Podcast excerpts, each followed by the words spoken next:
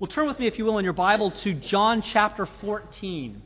We're going to be exploring John 14, verses 1 through 14 today.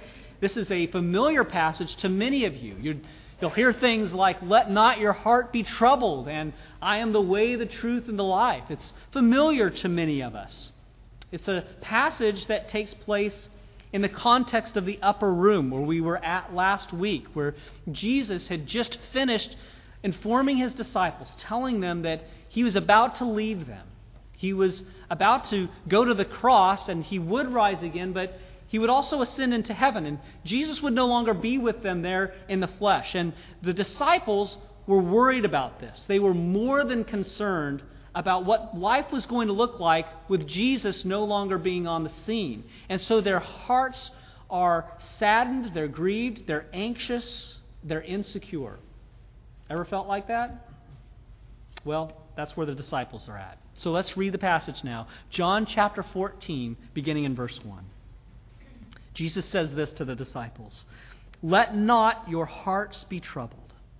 Believe in God. Believe also in me.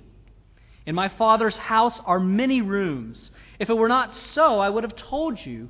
Would I have told you that I go to prepare a place for you? And if I go and prepare a place for you, I will come again and will take you to myself that where I am, you may be also. And you know the way to where I am going. Thomas said to him, Lord, we do not know where you're going. How can we know the way? Jesus said to him, I am the way, the truth, and the life. No one comes to the Father except through me. If you had known me, you would have known my Father also. From now on, you do know him and have seen him.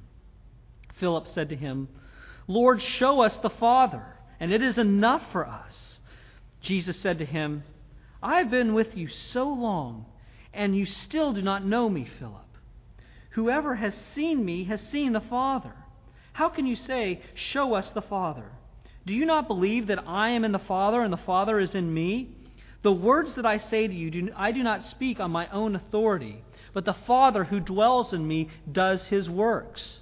Believe in me that I am in the Father, and the Father is in me, or else believe on account of the works themselves. Truly, truly, I say to you, whoever believes in me will also do the works that I do, and greater works than these he will do, because I am going to the Father. Whatever you ask in my name, this I will do, that the Father may be glorified in the Son. If you ask anything in my name, I will do it. The grass withers and the flowers fall, but the word of our God stands forever. When I was 15 years old, I got my much coveted driver's permit. It was just on the edge of freedom for me. And so my parents knew that, and they wanted me to know how to drive when I actually got my license. And so wherever we went together as a family, they made me drive there. So there I was, 15 years old, driving in Los Angeles, California, the most traffic congested city in the United States of America, in, down Interstate 5, and my dad is sitting next to me in the passenger seat, as cool as a cucumber, not a care in the world, just as laid back as he could be. And my mom is in the back, and she's tapping my shoulder, telling me to watch out for the furniture truck in the number two lane, and to slow down and to keep a safe following distance. And then she's hitting my dad on his shoulder, telling him to stop dozing off so that I wouldn't crash into anything. And my little sister is in the back seat, and she's just going, ah! She's freaked out by the whole thing. It was like a scene from Family Vacation. It was like the Griswolds were right there in the car. It was just unreal. Everybody was troubled. I was troubled. I was troubled that my dad was not troubled and that my mom was. It was a scary situation. You know what it's like to be troubled. Everybody knows what it's like to be troubled, to be insecure. In fact, if I asked everybody in here who has felt insecure at some point this week to stand up and go to this side of the room, and everybody who had not experienced any insecurity to stand up and go to that side of the room, we would have the insecure people over here and all of the liars over here. because everybody experiences that regularly. It's part of being human. It's part of what it's like to be a fallen human being who lives in a fallen world. And it's in that context that Jesus comes to us and he says, Let not your hearts be troubled. Let not your hearts be troubled. I read that and I see reality in my life and in your life and in the disciples' life, and I think, how in the world can you even say that? How can you say, do not let your hearts be troubled? Do not let your hearts be troubled is something that you say to someone who has no bills, who has no relational problems, who has no problems at work, and I don't know anybody who doesn't have those problems. Everybody has those issues in our life. Don't you hate it when someone comes to you and says, Oh, you don't need to worry about that. Don't worry. That bothers me. It's, it, it's like, how are you supposed to respond? Wow, it never occurred to me that I shouldn't worry. I'll just stop worrying now. And then you just go flip the worry switch, and then all of a sudden all your cares go away. That's not how it works. But Jesus says, Let not your heart be troubled. Let not your heart be troubled is not helpful if there is no alternative to our fears. If there's no alternative to our fears, it's not helpful. If there's no reason why we shouldn't worry, it's not helpful.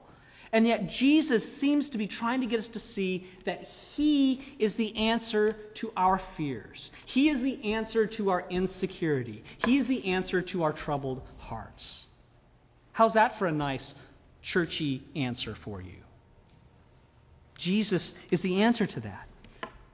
Let me see if I can help dissect this a little bit so we can understand where Jesus is going and understand that he's not just slapping a little band aid over big issues in our life.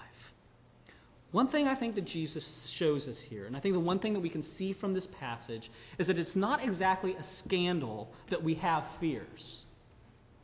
It's, it's not something that is at all surprising. Jesus doesn't just come and throw these people under the bus because they're a little bit afraid of what their life is going to look like once Jesus ascends into heaven. Because the disciples had banked their entire lives on Jesus fulfilling his promises. Their whole lives were built upon that. They had followed Jesus wherever he went. When Jesus got kicked out of wherever he was, they got kicked out along with him. Their reputation was at stake.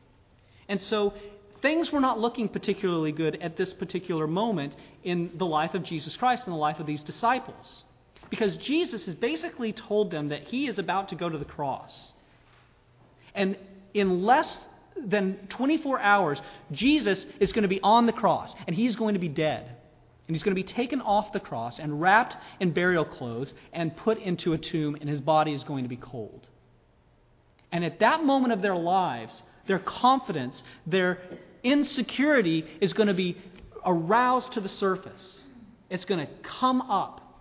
They're going to experience that. Things are not going to appear to be okay. The death of Jesus Christ is going to turn their life into a colossal mess, so they think.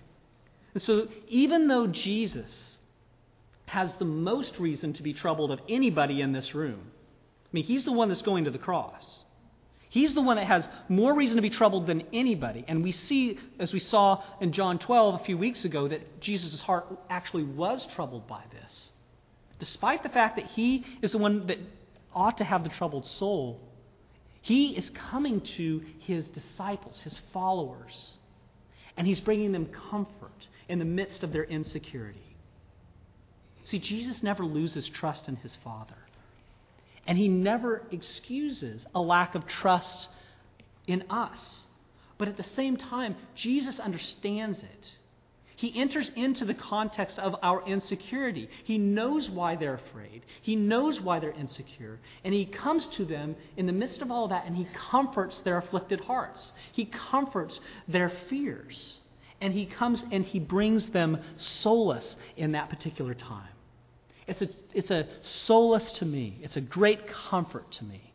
And I hope it is to you as well to know that this Jesus Christ, who we come together to worship and we are called to worship in the ordinary aspects of our life, is the Jesus Christ who comes to us in the midst of our fears and anxieties and insecurities to bring us comfort, to bring us solace. He doesn't sugarcoat reality. Jesus doesn't just come to us and say, everything's going to be okay. He doesn't sugarcoat it, he deals with it. To, to go to someone whose child or spouse or friend or parent is in the hospital with something serious and to just say, everything's going to be okay, that's not particularly helpful counsel. Because you don't know that everything is going to be okay. You don't know that. And that's not what Jesus says. Things are not going to appear okay when Jesus is on the cross and in the tomb. So, how does he bring comfort to these guys without giving a, a surfacey type of answer? He comes to him and he says this He says, Believe in God, believe also in me. That's what Jesus does. He understands their fear and he has compassion, but he understands that at the root of their fears and at the root of their insecurities is unbelief. That's the root of our fears. It's unbelief. That's the source of their insecurity. That Jesus isn't going to fulfill his promises. That even in the midst of apparent hopelessness, they believe that Jesus will not make good on what he said that he will do. And that is so true in us in so many respects. Our insecurity is fueled, is fueled by some kind of belief in us, some kind of belief that Jesus is checked out of our lives, that, that he's this unmoved mover, he's, he's just retired. Our fears and our insecurities are complex things. There's so much personal history, personal baggage, expectations we have for our lives, all of that that plays into the ingredients of how these insecurities come to the, to the surface. But at the bottom of that, you need to see, I need to see, Jesus wants us to see that at the bottom of those insecurities is unbelief.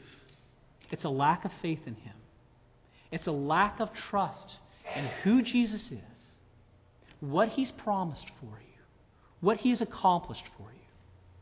Lack of trust that Christ is sovereign over all of the little nitty gritty details of your life. Fear that the apocalypse is going to happen in your life if something doesn't go the way in which you plan for it to go. Lack of trust that God is in control of all things. That's the root of our fears.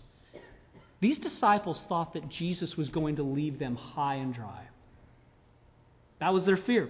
And they would be left alone almost as orphans, powerless, afraid.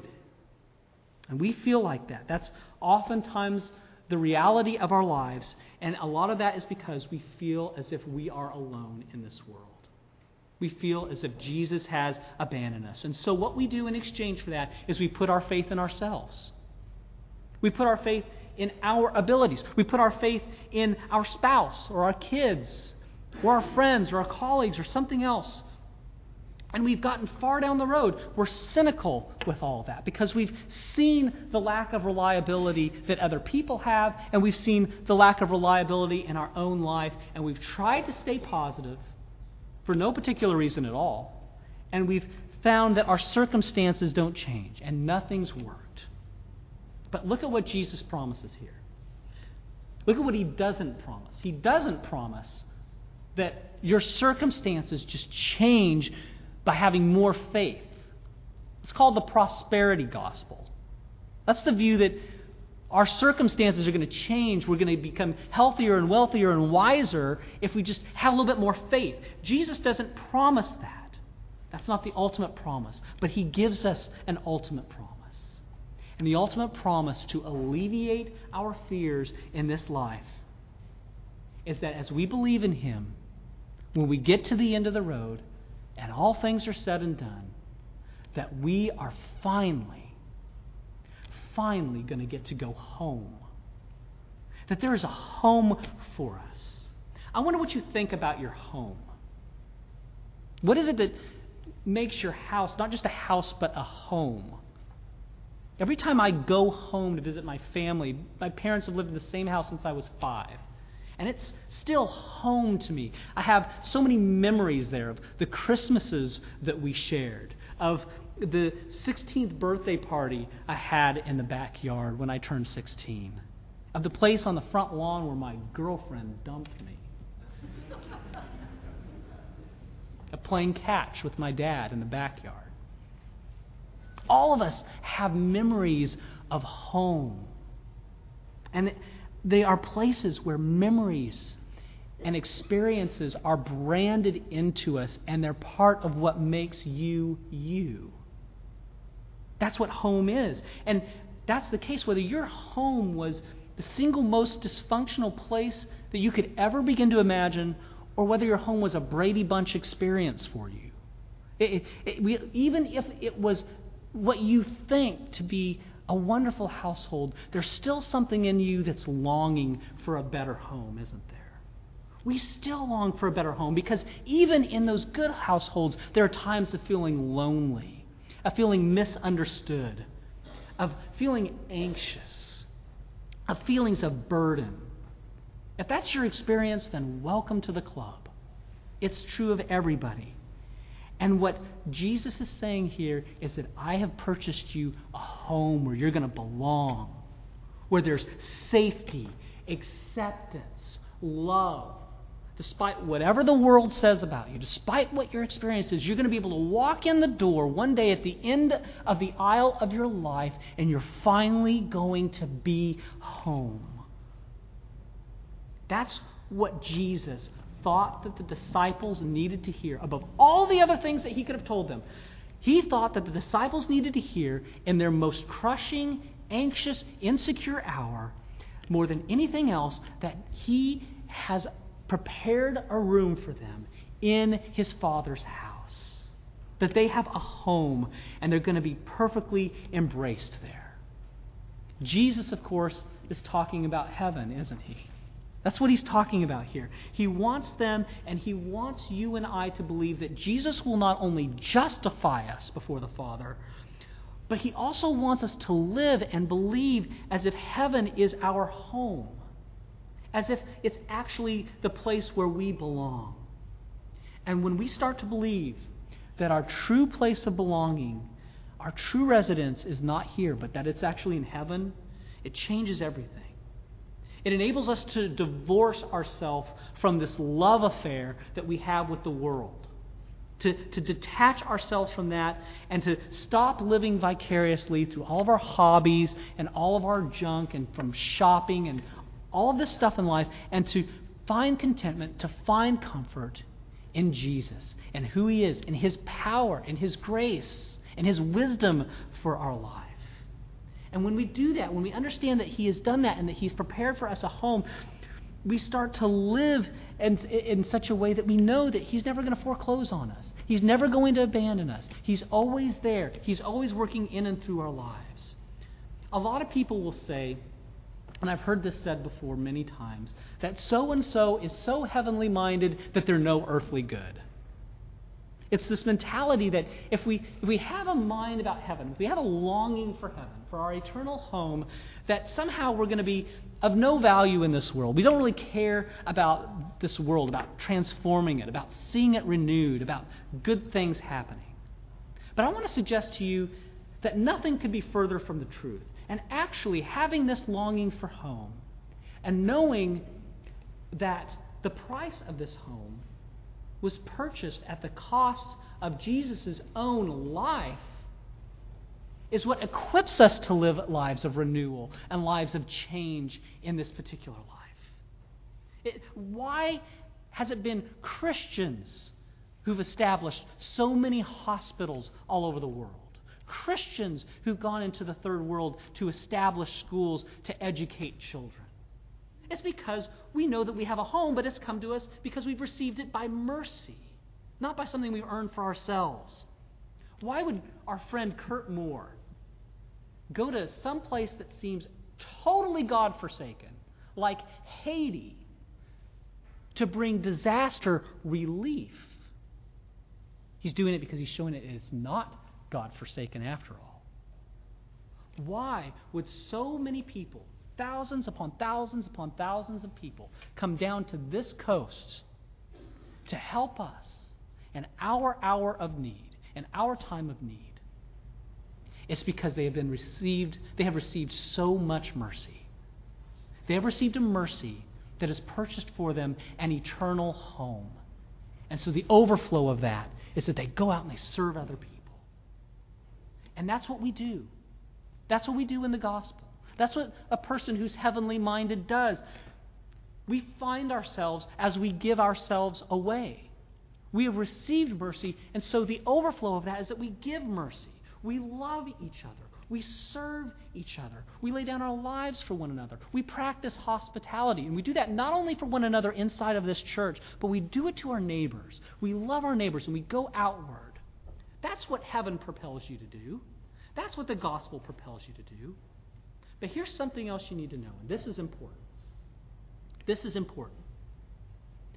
No matter how long you've been in the church, no matter what great things you do for other people, you can miss heaven entirely if you don't know the way to get there. Completely. You're going to miss heaven if you don't know the way to get there. And so Jesus says here in this passage that He is the way. Not a way, He is the way. What a wildly exclusive, narrow thing to say. It seems like every day in our culture, it becomes increasingly egalitarian and increasingly autonomous. We are the captain of our fates and the master of our souls. We are the authority of our lives. And there's this increasingly visceral hatred towards some kind of an exclusive claim, like Jesus makes, that he is the only way to heaven. Because it's our nature, it's our inherent issue in our life that the only authority that we really want to submit to is our own. After Sunday school this morning, Ron Threadgill was saying that something came out of the 60s where you don't trust anybody over the age of 30. I think that we're now at the stage of our history where we don't trust anybody other than ourselves. It's not even an age issue anymore. But Jesus is saying that it doesn't change the fact, whatever we believe about this, it doesn't change the fact that Jesus does not claim to be one of several ways to the Father. He claims to be the only way to the Father. He is the way. There's no other way. Any other road you go down is going to lead you straight to condemnation. It's going to lead you off of the cliff. It's going to lead you to curse rather than a blessing. We know it so well. We know this passage so well. I am the way, the truth, and the life. That in many respects, for us, it's lost its shock value. But this is a shocking thing to say. It's a shocking thing for the world to hear because it appears so wildly arrogant. Anybody in our world today, if they said, I am the way, the truth, and the life, and no one comes to the Father but through me, we would pass them off as being a crazy, arrogant fool and just ignore them, or we would try to shut them up. That's what we would try to do. And so the cultured despisers of the day do the same thing. They say that Jesus was a crazy, arrogant manipulator, and his followers are superstitious followers whose belief in heaven is about as valid and reasonable as it is for us to believe in things like leprechauns and unicorns. I will show you the book at Books a Million that says that. That's what they believe. And so to build a life and a culture upon something as superstitious as what Jesus said here it seemed to be wildly foolish at best and dangerous at worst. Others in our midst, they're just going to say that Jesus just wants us to be happy. And so we can know that when we get to the other side, it's all going to work out well if we live a good life, whatever it means to live a good life. So, Christian, I ask you, how do you respond to that? Because that's the world in which we live. How do we respond to that?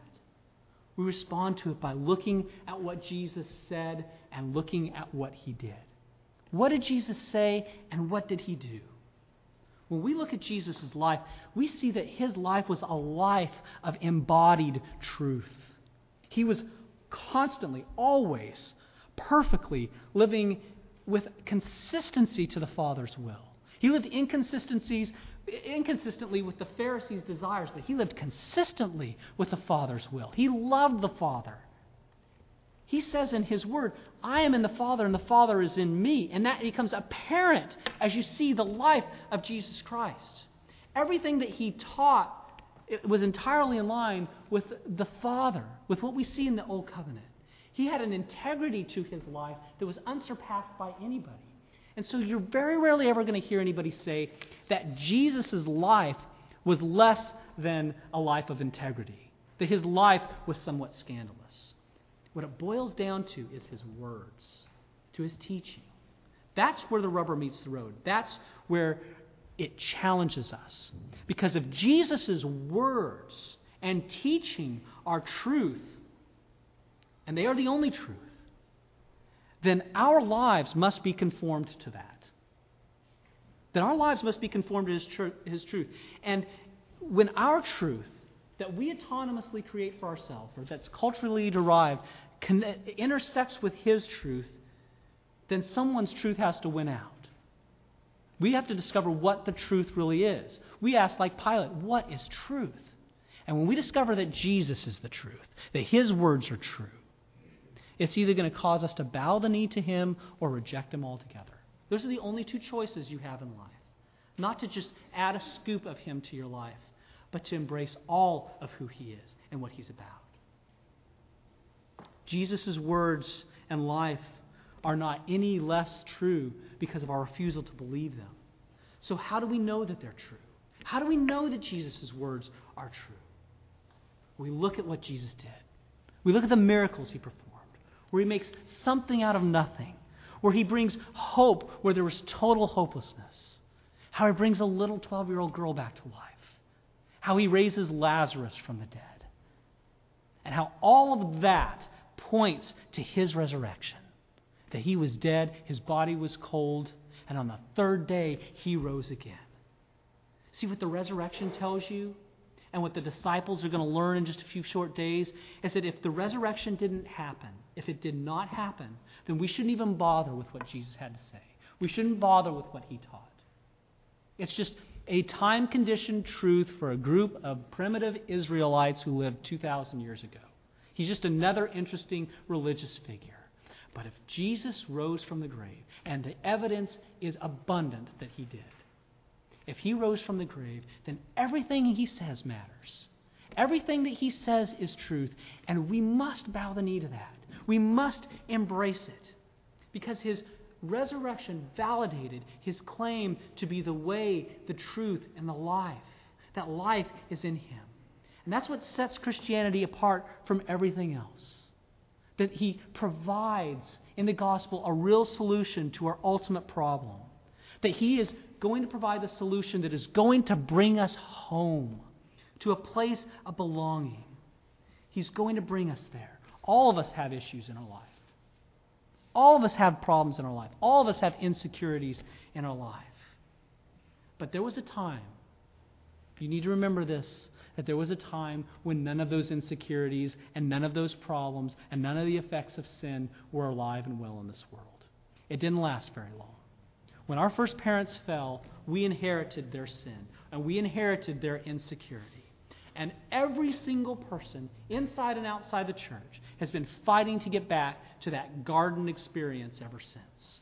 And we've been trying to get back there by defining our own notions of truth, by seeking life by seeking vitality in anything and everything other than God. It's our nature to do that, and all of us do it. All of us do it. But Jesus is saying, if you want life, then here it is. Come to me. Yes, it's exclusive. Yes, there's only one way. Yes, the gate is narrow, but it is open to anybody. Anybody who will believe, who will bow the knee, who will enter through the way, who will embrace Jesus Christ, who will say, Jesus was troubled so that I would not have to be. Jesus was troubled for me in order that my troubles might one day be washed away and that I might get to go home. The cry of Jesus on the cross, where he says, My God, my God, why have you forsaken me? That's the cry of a troubled heart. That's the cry of a man who took on the unmitigated wrath of his father in the place of, the of his children. Why would he do that? Why would he do that? He did it so that we might live. He did it so that we might come home through the way through the one who is the truth, through the one who is the life. These disciples who heard these words from Jesus Christ, do not let your hearts be troubled, in a few days would see Jesus rise from the dead. And when they saw Jesus rise from the dead, it changed everything. It moved them from cowardliness to boldness. It moved them from insecurity to Christ saturated, spirit filled security, hope, confidence not in themselves, but confidence in Christ and in the power of His Spirit. These disciples would continue to go on throughout the course of their life after Jesus ascends and the Holy Spirit comes, and their circumstances would get no better. They would, in fact, get worse. But in the midst of their circumstances, they live so God focused. They live so much with the hope that this is not their home, but that heaven is their home, that all of them, except for John, ends up getting martyred for their faith. Some are beheaded. Some are sawed in two. Peter, who denied Jesus three times, is crucified for him. Only not right side up, but upside down. Because he could not be crucified in the same way that Jesus was. Their lives are totally changed by the fact that this life is not their home. And they have an eternal home that they can rest in and know that they will be welcomed and will be perfectly secure. Knowing that you have that perfect home changes everything. Knowing that Jesus is the way and the truth and the life changes everything in this life and forevermore. And as we go throughout the course of this week, may God bring that to bear upon our lives in a way that we've never seen it before. Amen. Let's pray. Jesus, there's a familiarity to these words that makes us pass them off as a ho hum experience, as something that we say, yeah, we've heard that before. I know that. I believe that. But how little has it actually integrated into our lives and changed our souls and changed the way in which we live and believe. And so I pray in my life, and I pray in the life of these dear people, that that would happen this week. That we would be a congregation of people who meditate on the fact that you are the way, the truth, and the life. That you have prepared for us a room in our Father's house where we will be secure forevermore. Let that bring us great security as we go out and live for you in the course of this week. Do that in our lives. We ask this in the name of Him who came such a distance for us, our Lord Jesus Christ. Amen.